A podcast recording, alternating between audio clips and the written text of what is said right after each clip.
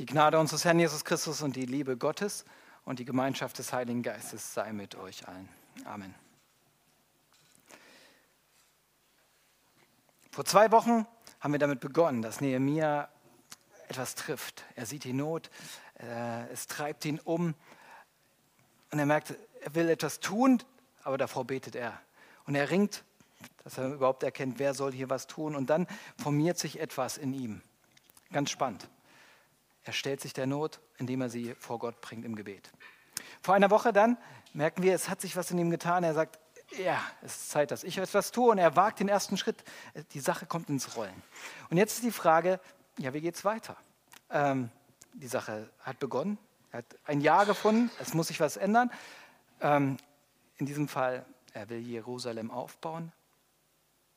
Ein großes Projekt. Wie kann man es umsetzen? Und genauso mit der Umsetzung wollen wir uns heute beschäftigen. Und ähm, unter anderem, das ist ein großer Text, ich lese nicht alles vor. Komplette Kapitel 3 werde ich nicht vorlesen, das dürft ihr dann selber lesen. Beziehungsweise wir gucken in Auszügen hinein. Aber im Prinzip geht es um den Text, der da steht. Wir steigen ein in Nehemiah 2, Vers 11. Ja. Als ich, Nehemiah, nach Jerusalem kam und drei Tage dort gewesen war, Klammer auf, wir erinnern uns, Wegstrecke von ein bisschen über 1000 Kilometer, vielleicht sogar noch mehr, wenn er im Bogen gelaufen ist. Also der hat eine ganze ordentliche Reise hinter sich, muss man sich vorstellen. Er pausiert, drei Tage, erholt sich kurz. Und dann machte ich mich nachts auf mit ein paar Männern. Ich hatte noch niemandem davon erzählt, was Gott mir als Plan für Jerusalem ins Herz gegeben hatte. Auch hatte ich kein Tier bei mir außer dem, auf dem ich ritt. Ich ritt also bei Nacht durch das Taltor hinaus und am Drachenquell vorüber zum Misttor, um die eingerissenen Mauern in Jerusalem und die niedergebrannten Tore zu begutachten. Dann ritt ich weiter zum Quelltor und zum Königsteich. Ab da war kein Durchkommen. So ging ich zu Fuß bei Nacht das Bachtal hinauf und begutachtete die Mauer, bevor ich umdrehte und durch das Taltor wieder zurückkehrte. Die Oberhäupter der Stadt wussten jedoch nicht, wohin ich gegangen war und was ich tat. Denn bis dahin hatte ich niemanden von den Juden, weder die Priester noch die vornehmen Bürger, die Oberhäupter der Stadt oder die übrigen, welche die Arbeit ausführen sollten, eingeweiht. Jetzt sagte ich zu ihnen, ihr seht das Elend, in dem wir uns befinden. Jerusalem ist verwüstet und seine Tore sind niedergebrannt. Kommt, lasst uns die Stadtmauer Jerusalems wieder aufbauen, damit wir nicht länger ein Gespött sind. Und ich erzählte ihnen, wie Gott seine gütige Hand über mich gehalten hatte und auch was Gott zu mir, der König zu mir gesagt hatte. Darauf antworteten sie mir, wir wollen anfangen und bauen. Und sie machten sich an das gute Werk. Als der Horoniter Sanballat, der Ammoniter Tobia und der Araber Geshem das hörten, spotteten sie über uns und verhöhnten uns. Was habt ihr vor? Wollt ihr euch etwa gegen den König auflehnen? Da entgegnete ich ihnen, der Gott des Himmels ist es, der uns Gelingen gegeben wird. Und wir, seine Diener, werden ans Werk gehen und bauen. Für euch aber gibt es keinen Anteil, keinen Rechtsanspruch und kein Andenken in Jerusalem. Herr, tu meine Lippen auf, dass mein Mund deinen Ruhm verkündige. Amen.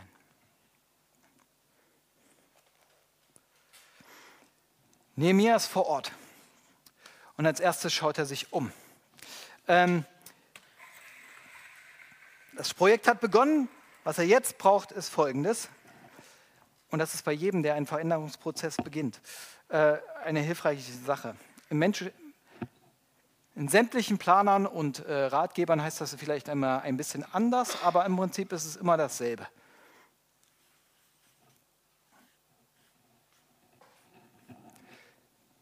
Nehmen wir an, du hast eine positive Sicht auf dein Leben und äh, das ist ganz klar hier ein kleines Kind oder äh, ein kranker Mann oder wie auch immer. Und äh, wenn sich da ein Traum formiert,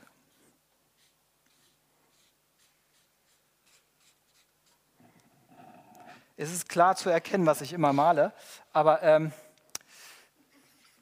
für die Leute, die es nicht erkennen. Wenn sich eine, in der Zukunft ein Bild auftut, zum Beispiel, ich will Basketballprofi werden, ne? Dann ist das sozusagen die eine Sache, die wir brauchen. Wir brauchen ein positives Bild in der Zukunft, auf das wir hinausleben. Und vielleicht haben das Eltern für ein Kind oder selber jemand, der sagt, oh, ich, ich liege so matt in der Ecke, aber was wäre, wenn ich Basketballprofi wäre? Ne? Und das, das ist die eine Sache, die du brauchst. Du brauchst überhaupt eine klare Perspektive. Und das ist das, was Nehemiah eigentlich auch braucht, als Motivation. Aber als nächstes brauchst du nicht nur diese positive Sicht, sondern dann auch, ganz klar,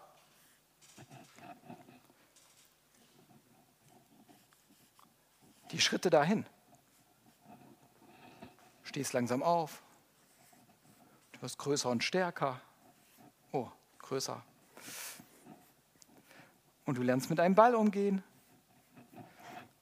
Und es ist hilfreich, diese Schritte auch zu bedenken. Manch einer sagt dazu, du brauchst eine Vision. Ein positives Bild am besten, das beflügelt dich. Aber du brauchst auch genauso eine Strategie, die Schritte einfach dahin. Und das macht im Prinzip Nehemiah hier in diesem Fall. Äh, wir gucken uns das jetzt an. Das ist das, was er tut. Für die beiden Sachen, Vision und Strategie, ist es hilfreich, aber einen anderen Schritt noch davor zu schieben. Und das ist das, was er hier als erstes tut. Er kommt an und er inspiziert als erstes die Mauer. Er schätzt den Umfang des Projektes im Prinzip ab. Das ist das, was er hier tut. Ich finde es spannend, warum macht er das nachts? Kann man rätseln, sagt er nicht warum. Äh, ich nehme an, er will ungestört sein. Eine Lehre hat das für mich gehabt persönlich. Offensichtlich wägt er erst den Umfang ab. Damit formiert sich etwas schon bei ihm ganz klar. Und dann geht er ins Reden. Es gibt ja Leute, die reden erst, was sie vorhaben. Und dann stellen sie fest, wie groß das Ding ist. Und dann lassen es bleiben. Das ist nicht so geschickt. Für einen selber, aber auch für den Ruf und generell, was die Leute dazu denken. Deswegen ist es geschickt, das vielleicht für sich erstmal den Umfang abzuwägen und zu sagen, wow, wie groß ist der Projekt, das Projekt, kann ich es oder was auch immer, und dann es anzugehen. Mann, was habe ich schon alles für Träume gehabt und sie nicht durchgezogen? Vielleicht geht es euch auch so. Manches ist alles gut, dass ich es nur für mich geträumt habe und nicht weitergesagt habe. Jesus selber hat gesagt, ja, es ist geschickt, diesen Schritt einzufügen, Umfang abwägen. Wir haben es vorhin gehört, einmal, weil es vernünftig ist, die Kosten zu kalkulieren. Bedenke es. Sonst stehst du nachher als Dummkopf da, wenn du es begonnen hast und nicht zu Ende bringen kannst.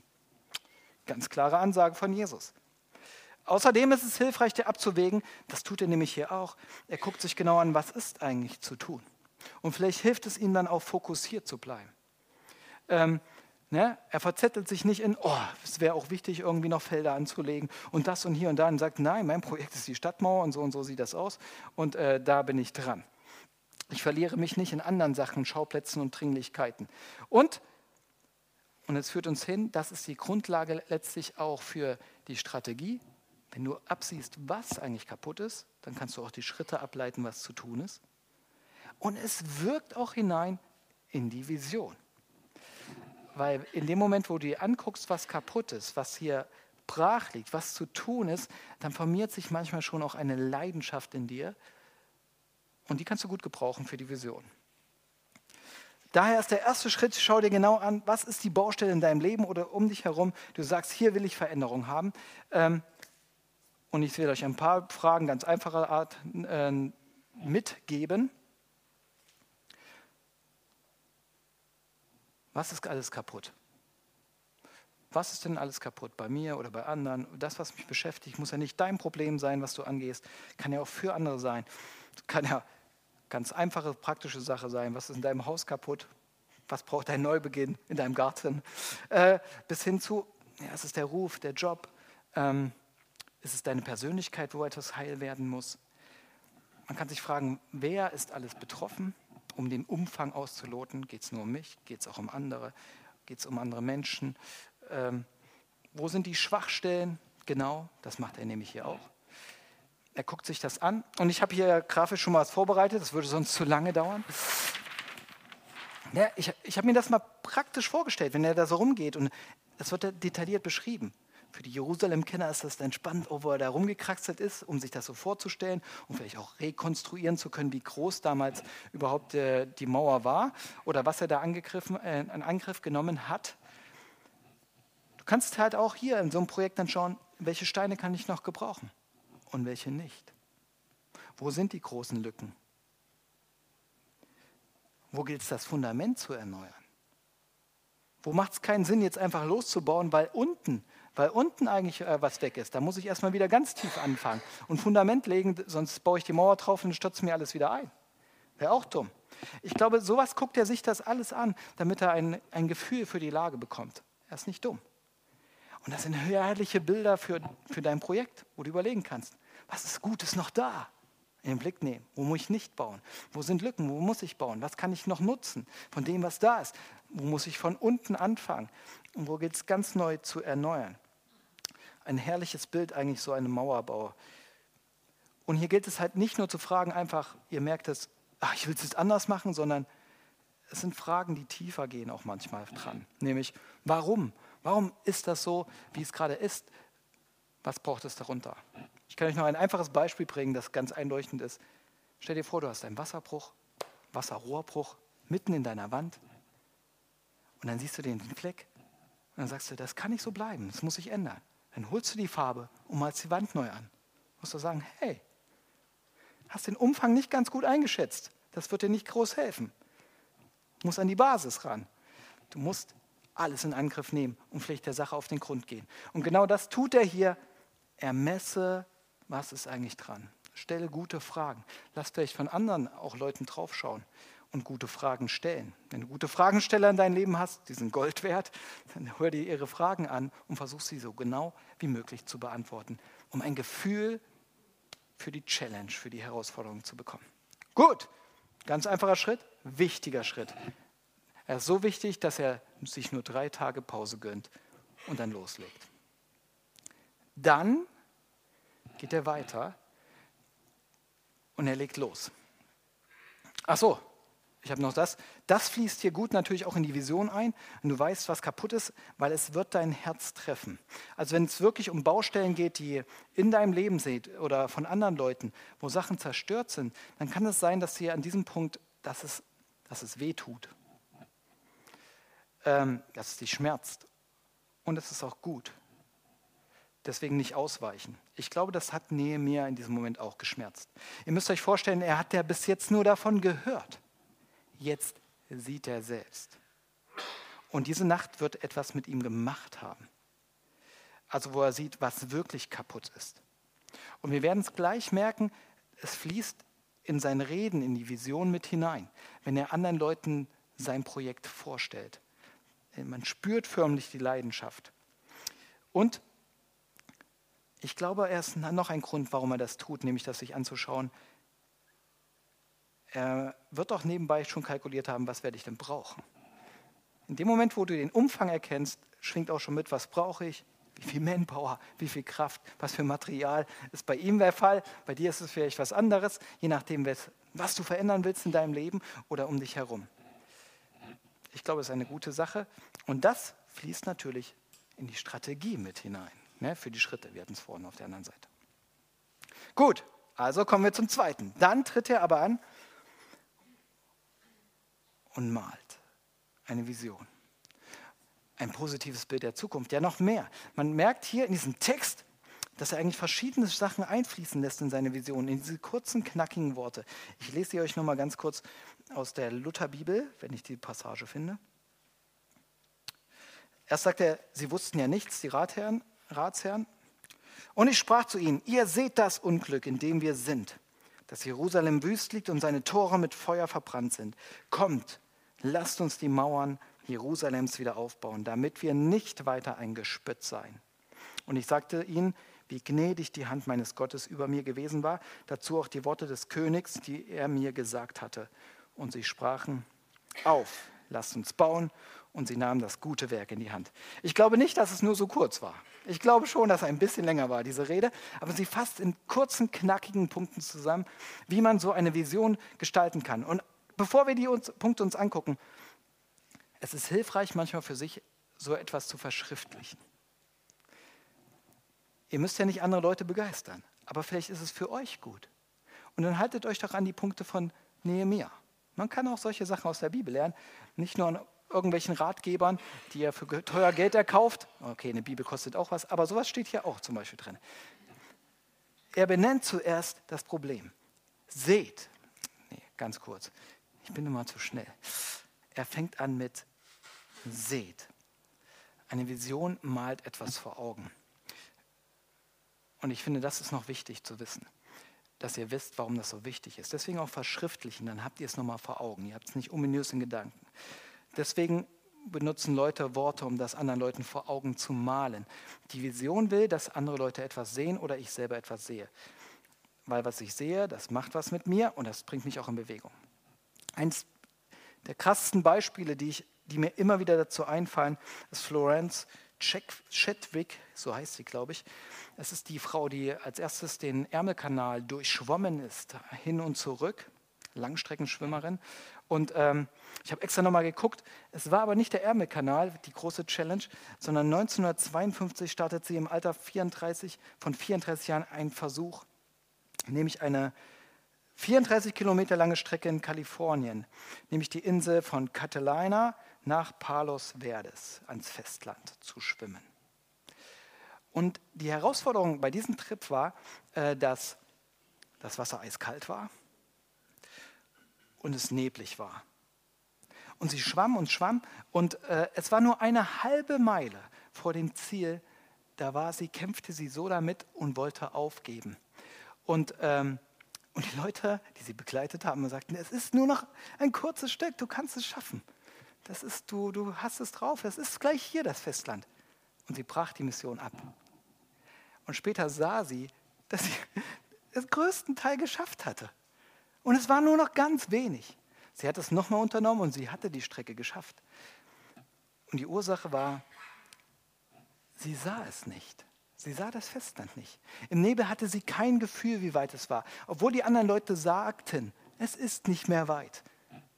Hätte sie es gesehen, dann hätte sie es wahrscheinlich geschafft. Seht ihr, und deswegen ist so eine Vision wichtig. Es ist nicht einfach so, oh, ich fange jetzt mal an. Manchmal ist es unheimlich hilfreich, dass sich etwas auftut vor dir, vor deinem geistigen Auge und sagst, dass Gott dir ein Bild schenkt und sagt, das ist das, was ich vorhabe. Oder du selber anderen vor Augen malst, das ist die Reise, wo sie hingeht. Weil dann hast du was, worauf du zusteuern kannst. Okay, wie macht er das?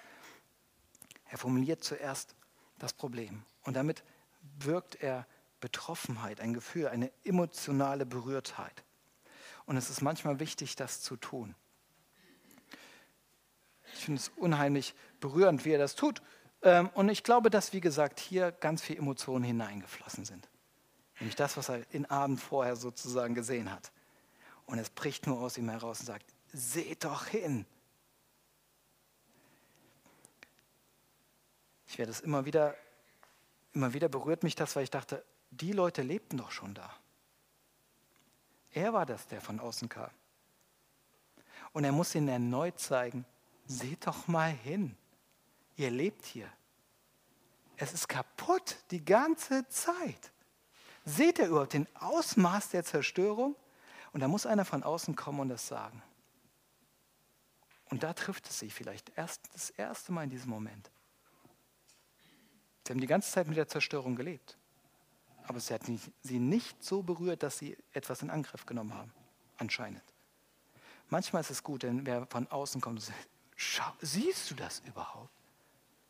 Seht. Und deswegen fängt er an mit der Zerstörung, mit der Not, das Problem vor Augen zu malen. Und es ist gut. Manchmal, also wir hatten das das letzte Mal, diese Energie der Betroffenheit und der Not, das wird dir ja nicht helfen, das Ding zu Ende zu fahren. Aber es hilft manchmal überhaupt wieder in Bewegung zu kommen und sagen, ja, jetzt muss sich was ändern. Und wenn du anderen Leuten das vor Augen malst, manchmal ist es gut, das mit dem Problem zu beginnen. Und dann geht er aber zum positiven Bild über und sagt, und jetzt lasst uns die Mauern doch wieder aufbauen. Ein ganzes Jerusalem habe ich vor Augen, eine heile Mauer. Und das wollen wir in Angriff nehmen. Das ist unser Ziel. Er formuliert das Ziel, wo die Reise hingeht, den Traum. Ich finde es stark, dass er Lasst uns, sagt. Er redet im Wir. Er sagt nicht, und jetzt kommt in die Pötte. Ich muss wieder heim, wisst ihr? Ihr habt hier was versäumt, ich gebe euch den Anstoß und ich gehe wieder. Sondern nein, lasst uns. Es ist mein Traum, ich möchte, dass es euer Traum ist. Lasst uns zusammen träumen und dann auch in Angriff nehmen. Es ist so eine Stärke im Wir. Und wir versäumen das oft. Mit deinen Freunden, mit deinen Partnern, Partner, Partnerin, mit deiner Familie, deiner Gemeinde. Wenn du gemeinsam die Sachen angehst und dann andere Leute mit hineinnehmen kannst und zur Beteiligung aufforderst, das tut er nämlich. Lasst uns. Und nebenbei zeigt er die Auswirkungen auf. Ich glaube, das ist übrigens ein Punkt, den ich aus weggelassen habe. Ähm, Im Heft, im Heft komme ich nur auf vier Punkte. Vielleicht stelle ich euch fünf vor, ihr könnt dann selber eruieren, welcher fehlt. Nebenbei zeigt er nämlich auf, hey, lasst uns das angreifen, damit wir kein Gespött mehr sind. Dann sagt er nämlich, hey, wenn wir das Angriff, in Angriff nehmen, dann wird die Stadt heil, dann wird die Stadt wieder erblühen und die Feinde werden nicht mehr lachen über uns. Und letztlich wird es Auswirkungen haben sogar zur Ehre Gottes. Hier schwingt immer mit auch ein Gespött, wie die Nationen drumherum sich über die Juden lustig machen und damit auch über ihre, Gottheit. Immer wieder will ich es erwähnen. Äh, damals war die Denke, guck doch an, kaputtes Land, kaputtes Volk, kleine, schwache Gottheit. Und deswegen, hey, das heißt Gespött nicht mehr die werden nicht mehr nur über uns nicht mehr lachen, sondern auch über unseren Gott. Das wird es für Auswirkungen haben. Deswegen lasst es uns angehen. Sämtliche Veränderungsprozesse in deinem Leben, die zur Heilung führen, dienen letztlich zur Ehre Gottes. Auch. Denk dran. Wo etwas heil wird in deinen Familien, in deinen Beziehungen, wo Sachen sich zum Positiven verändern, dann dient das auch zur Ehre Gottes. Und natürlich innere Ruhe in die Bevölkerung und Leben an sich, das wieder pulsieren kann. Und, und dann sagt er, und das ist die Kraft und die Ermutigung, die er auch sagt, und dann bringt er die Beispiele, was er selber erlebt hat. Er konfrontiert sie ja das erste Mal mit der Idee und jetzt sagt er aber, Leute, von Anfang an war Gott mit mir. Und der hat dafür gesorgt, dass ich die Autorität des höchsten Königs der damaligen Zeit hinter mir habe. Ich bin in Vollmacht hier. Seht ihr das? Seht ihr, wie gesegnet dieser Weg schon war? Also lasst uns doch jetzt loslegen. Und damit stellt er sie sozusagen auf den Fuß des Glaubens und sagt, glaubt, vertraut ihm, er steht hinter diesem Projekt. Auf geht's. Und dann dieser Vers, und sie sprachen, auf, lasst uns bauen. Und sie nahmen das gute Werk in die Hand. Das ist ein herrlicher Satz, oder? Kann man sich auf, lasst uns bauen. Und sie nahmen das gute Werk in die Hand. Wie cool, wenn so etwas geschieht. Ähm, und anscheinend war das hier wichtig. Wir machen einen Sprung. Im Bauen, Kapitel 3, merken wir, dass auch eine Strategie vorhanden war. Es war also nicht nur wichtig, dass er jetzt das vor Augen malt, damit die Leute in Bewegung kommen. Und äh, ja, lasst es uns in die Hand nehmen sondern dann war auch wichtig, okay, was denn, wie und überhaupt. Und äh, das ganze Kapitel 3 ist da voll von. Ich lese es jetzt nicht komplett vor, aber es ist herrlich zu lesen. Ja? Und Eliaschib, der hohe Priester, machte sich mit seinen Brüdern, den Priestern, auf und bauten das Schaftor. Sie deckten es und setzten seine Türen ein. Sie bauten aber weiter bis an den Turm Meer und bis an den Turm Hananeel. Hananeel. Neben ihnen bauten die Männer von Jericho und daneben Sakur, der Sohn Imris. Aber das Fischtor bauten die Söhne der und so geht es immer weiter. Die meisten sagen, hä, Fischtor da und da, ich weiß ja gar nicht, worum es geht. Warum beschreibt er das? Ähm, er zeigt einfach, wie ba der Bau vonstatten geht. Und dann merkt man, hier war ein Plan dahinter. Ich liebe es. An dieser Stelle wird die Übertragung ist nicht ganz so leicht weil die konkreten Schritte sozusagen, die sind immer anders, je nachdem, wo die Reise hingeht. Ne? Nicht jeder wird jetzt eine Mauer in seinem Vorgarten bauen von euch und wird darin lernen, was er vorhat. Äh, deswegen ist es gut, äh, vielleicht ein paar Sachen aber trotzdem herauszunehmen, aber zu sagen, okay, das muss ich dann selber überlegen. Hier, was sind die Schritte in meinem Projekt, die ich gehen muss? Aber hier kann man sehen, auch er, er hat eine Strategie verfolgt. Und hat Leute angestellt. Und offensichtlich war es ihm wichtig, alles in den Blick zu nehmen. Man merkt richtig, wow, flächengrenzend hat er Sachen in den Blick genommen und äh, fängt überall an, die Mauer hochzubauen. Wenn du keine Strategie hast, dann kann sein, schnell sein, dass irgendetwas liegen bleibt. Und Strategie bedeutet auch immer, es gibt eine Reihenfolge. Also du kannst nicht mit allem durch beginnen. Also er kann nicht zuerst die Tore einsetzen und dann die Mauern hochziehen. Das wird schwierig sein. Ne? Sondern geht die Mauern hochzuziehen und dann die Tore einzusetzen. Oder ja, du fängst an, die Mauern hochzuziehen und dann arbeitest du am Fundament. Ist immer ein bisschen schwierig. Also ähm, erst Fundament, dann die Mauern. Und so geht es auch so manchmal die Reihenfolge zu erkennen. Darum geht es bei Strategie. Das kann auch entspannen. Es gibt dir ein Gefühl für das, was zu tun ist, und dann teilst du es dir ein. Und du hast nicht das Gefühl, es muss alles auf einmal werden. Darum geht es eigentlich hier bei Strategie. Mich fasziniert dieser Text und deswegen lohnt es sich in Kapitel 3 auch manchmal reinzuschauen, um zu sehen, wer da alles gebaut hat. Das waren Priester. Vers 1 und Vers 28. Männer aus Jericho. Aha, es kommen übrigens auch noch andere Orte vor. Die kamen von umliegenden Orten. Die hatten eine Stadt. Wurden aber dahin gezogen und motiviert und sagen, baut jetzt bei uns mit. Ihr, eure Stadt steht anscheinend noch. Bei uns gilt es jetzt dran. Jetzt ist, jetzt ist Jerusalem dran.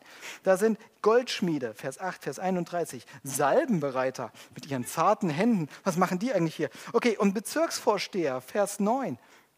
Bezirksvorsteher und seine Töchter, Vers 12.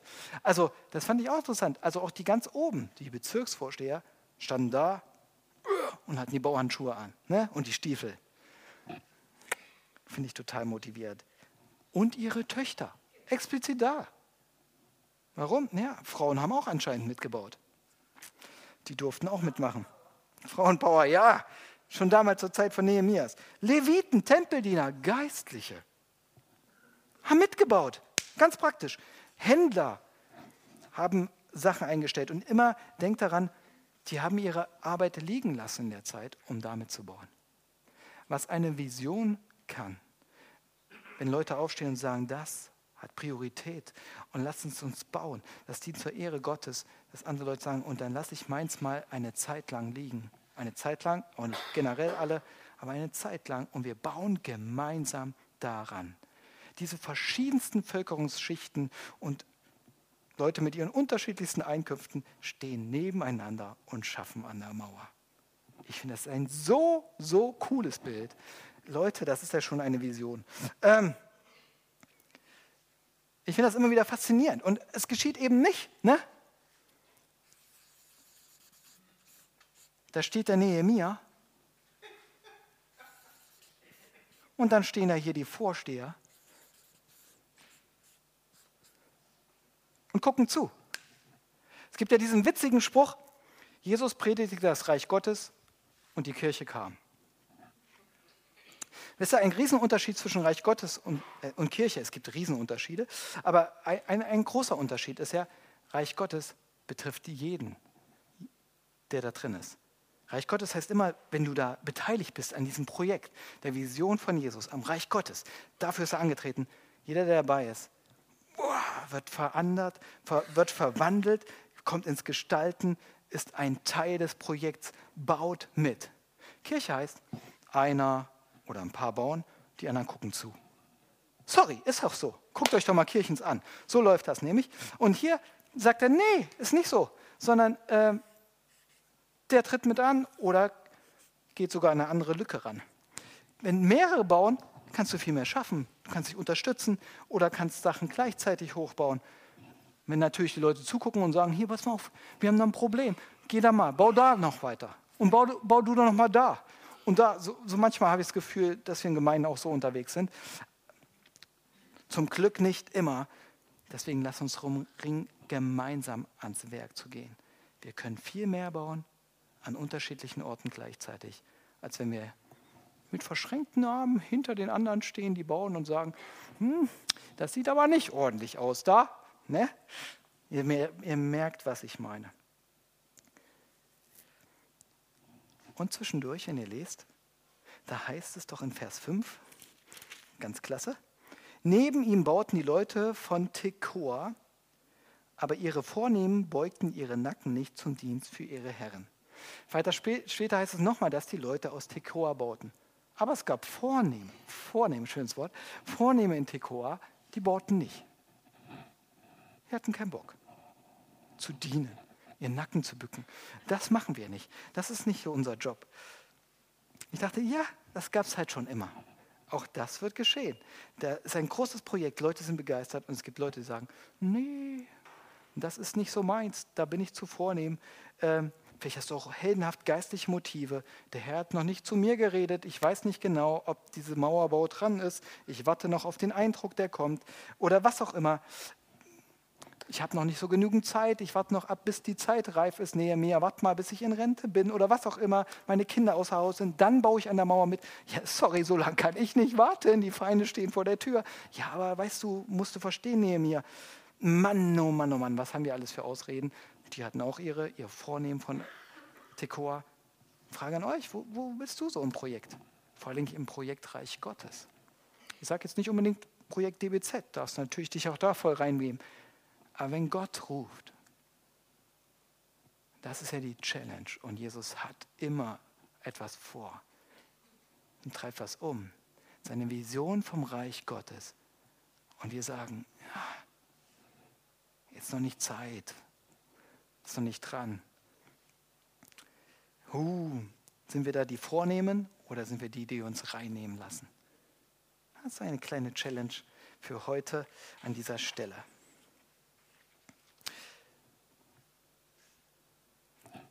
Zu guter Letzt ein Gedanke noch. Und das taucht hier in Kapitel 2, bevor wir hier in diese Strategie reingehen, auf.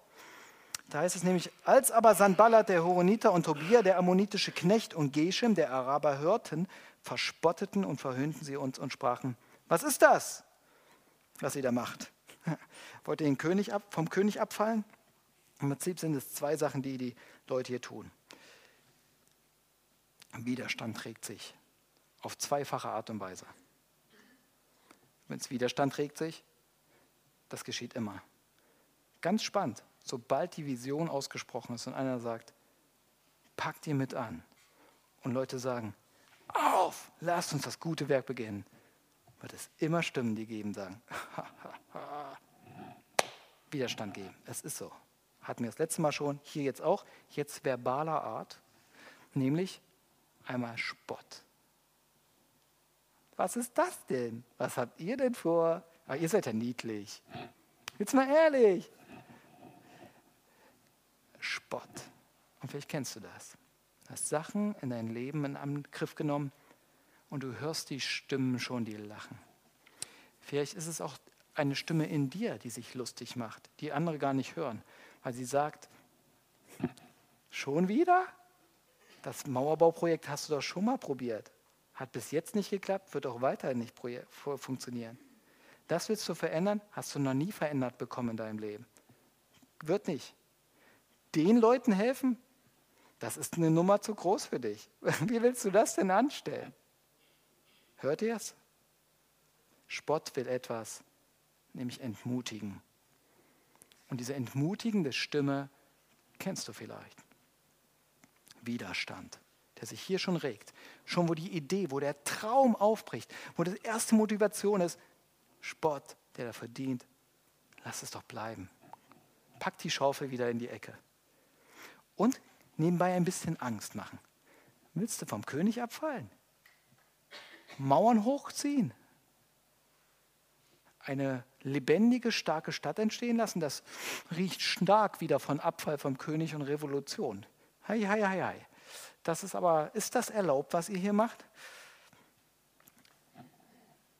Ich finde das total faszinierend, was hier kommt. Mir ist da an einer Stelle, an dieser Stelle bewusst geworden, im Prinzip ist es, wenn ich Jesus folge, immer so. Es wird immer diese Stimmen geben, die mich entmutigen wollen und die mir Angst machen wollen. Und manchmal auch, indem sie mir signalisieren, wenn du diesem König, diesem Jesus folgst, dann werden andere Könige in deinem Leben sozusagen, die die Stimme angeben wollen, äh, dann wird da Spannung entstehen. Und die werden sich lustig machen oder beziehungsweise bedrohen. Ein König, ist nicht nur der Typ, der was zu sagen hat. König ist ja auch immer die Autorität, die eigentlich auch für deine Sicherheit dient und überhaupt vielleicht auch Versorgung und überhaupt. Und diese Stimme, die hier eigentlich sagt, sagt, willst du in Clinch liegen mit dieser Autorität, die es da gerade gibt? Willst du diesen Konflikt wirklich? Dann wirst du auch nicht mehr versorgt von diesem König. Und das ist so, wenn du anfängst mit Jesus an zu, ernst zu machen, dann werden die Stimmen aufkommen, die sagen, hey, warte mal, willst du mit dir und der Sache brechen in deinem Leben? Willst du diesen Kurs einschlagen? Dann heißt das vielleicht auch Nein zu den und den Sachen, die, die du doch anscheinend brauchst, die dich versorgen, die dich ermutigen bisher. Es gibt Leute, die haben Entscheidungen getroffen, weil sie Jesus gefolgt sind, dann haben sie Nein gesagt. Sie haben ihr Leben umgestellt, sie haben ihr Alltag umgestellt. Und ja, das ist manchmal wie ein innerer Kampf von Königen in deinem Herzen. Ich weiß nicht, ob ihr folgen könnt, aber ich finde das spannend und finde das gut. Dieser Spruch, der macht was mit mir. Und ich finde es cool, wie Nehemiah reagiert. Auch hier könnt ihr wieder was lernen und mitnehmen. Er begegnet diesen Widerständen. Er lässt sie nicht unkommentiert stehen. Das ist wichtig. Die Stimmen der Entmutigung, die Stimmen der Einschüchterung und die Stimmen, die sagen, lass das, lass die Finger davon, du brauchst das, wie du dein Leben gerade läuft. Du holst dir bitte nicht die Konflikte ins Haus.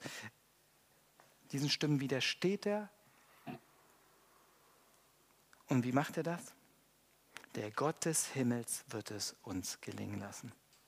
Er sagt nicht, du, ich habe die Kraft dazu, halt deinen Mund. Ich bin ein guter Stratege, ich bin ein guter Planer. Übrigens, ich bin Mundschenk. Also ich habe es auch zu was gebracht, ich werde es auch hier zu was bringen. Sagt er nicht. Er kommt nicht mit seinen Fähigkeiten, seiner Autorität. Er kommt noch nicht mal mit der Autorität des Königs an dieser Stelle. Hätte er ja machen können zu denen an dieser Stelle. Hier, pass mal auf. Ich habe die Autorität des Königs. Sagt er aber nicht. Finde ich total spannend. Ja, er sagt, haltet euren Mund, ich handle im Namen des Königs, des Perserkönigs. Und er sagt auch nicht seine Connections damit und sagt, hier, meine Freunde, starken Freunde, die mit sind. Nein, er sagt, Gott. Krass, oder? Er sagt, ich vertraue auf den, der Gott des Himmels wird es uns gelangen lassen. Und wir sind seine Knechte. Deswegen wird es uns gelingen lassen. Meine Identität ist klar, ich gehöre zu dem und deswegen wird es mir gelingen lassen. Halt deinen Mund und umso mehr packen sie es an. Hier ist Evangelium. Wenn die Stimme der Ermutigung, der Entmutigung kommt und die Stimme der Einschüchterung oder die Stimme, die sagt, das kannst du dir nicht leisten. Du brauchst die anderen Sachen. Du brauchst die anderen Connection oder was auch immer. Nur Jesus folgen, das ist zu teuer. Ne? Wir hatten das vorhin im Lesungstext. Das ist zu teuer, wenn diese Stimme kommt. Dann denke mal dran. Er ist der oberste König. Seine Kinder dürfen genau das tun. Die dürfen zu dem obersten Autorität fliehen, dem größeren König, der es gut mit dir meint, damit die anderen Stimmen ihren Mund halten. Diese drei, die da mucken, das war nicht Hans Dampf in allen Gassen, so zu, äh, das waren nicht kleine Leute, falsches Bild, das waren nicht kleine Leute, das waren Autoritäten, wir merken das noch, diese Stimmungsmacher da, die hatten da was zu sagen. Die standen auch von, von Widersachen, da standen auch Leute dahinter, sogar ein bisschen militärische Power, das kommt noch, die da sagten, was macht ihr da? Aber er beruft sich auf eine noch größere Autorität der Nähe mir und sagt, was wollt ihr? Er, der Gott des Himmels, und da seid ihr ganz unten, Leute, der wird es uns gelingen lassen. Und geh so du auch ran. Sagt Ruhe, Stimmen. Der Gott des Himmels, zu dem ich gehöre, der wird es mich gelingen lassen. Das ist eine, ein Geschenk des Evangeliums, zu wissen, den darf ich aber nennen. Der meint es gut mit mir. Und deswegen brauche ich euch anderen Stimmen nicht. Ich muss keine Angst haben und ich muss mich nicht einschüchtern lassen, muss auch nicht denken, dass ich euch brauche. Ihm gehöre ich. In diesem Sinne legen wir los. Was auch immer ihr vorhabt. Lasst es uns in Angriff nehmen. Und das gute Werk, wie heißt es da? Das gute Werk in Angriff nehmen. Und sie sprachen auf, lasst uns bauen und sie nahmen das gute Werk in die Hand. Tut es genauso. Und nehmt andere mit rein, mit euren Ideen und Träumen, indem sie projiziert. Macht euch Pläne und lasst euch nicht entmutigen, denn der Gott des Himmels wird es euch gewinnen, äh, gelingen lassen. Amen.